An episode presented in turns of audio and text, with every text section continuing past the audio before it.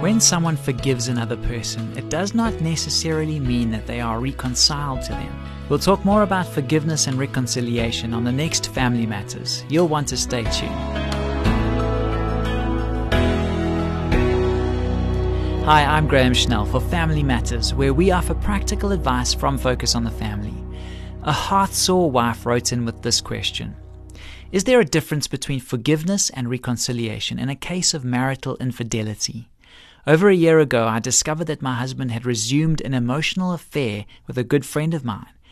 Altogether, the two episodes covered a span of nearly 10 years. After I confronted him for the second time, he wept and he said he was very sorry. He has assured me, and I think he is sincere, that the relationship has ended. I honestly believe in my heart that I have forgiven my husband, but in spite of this, I have had a hard time trusting him or feeling any affection for him. This upsets him, he says that it should be enough for me to know that the affair is over and that he has promised never to be unfaithful again. Even our counselor has said that my feelings are evidence that I haven't forgiven my husband. I'm hurt and confused. Can you help me? Let's come straight to the point. There are some very significant distinctions to be made between forgiveness and reconciliation.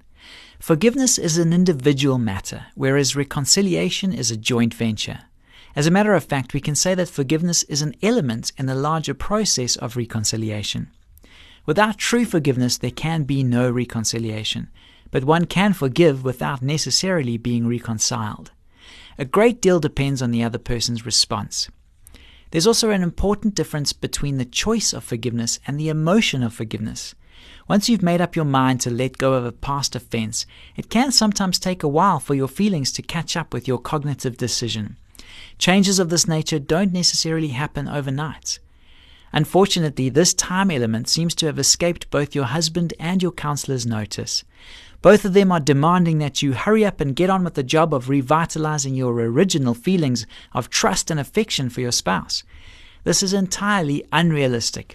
Infidelity has a deeply destructive impact on a marriage. Ten years is a long time for a man to carry on a dalliance with a woman other than his wife. Not only have you been betrayed and deeply hurt, you've actually had to learn to accept your pain as a way of life. We assume your spouse may also be trying to make the case that the affair was not that big of a deal since there was no sex involved. If that's his line of reasoning, we've got a surprise for him. In most cases, the damage inflicted by an affair is not dependent on the presence of sexual activity. On the contrary, the physical repercussions of sex are probably the least important aspect of an affair's aftermath. The emotional and psychological sides of the problem are often of far greater consequence and can also be more difficult to resolve. Your husband's attachment to the other woman may have been purely emotional in nature, but this does not mean that you will find it any easier to get past it.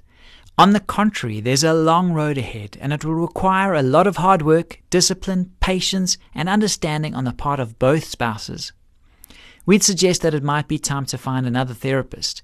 Focus on the Family's counseling staff can provide referrals to counseling and marriage specialists practicing in your area.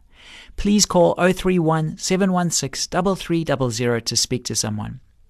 As part of the counseling process, you should take a close look at the dynamics of your relationship at every level and find out where changes need to be made. It's likely that each of you bears some responsibility for the tensions at the heart of your marriage. This is not to imply that you are accountable in any way for your husband's affair. Far from it. It's simply to suggest that every marriage has underlying issues of various kinds. Meanwhile, your husband needs to realize that before there can be any true reconciliation, he needs to respond to your forgiveness by taking the initiative to rebuild trust into the relationship. This program was produced by Focus on the Family. I'm Graham Schnell, inviting you to join us again for the next edition of Family Matters.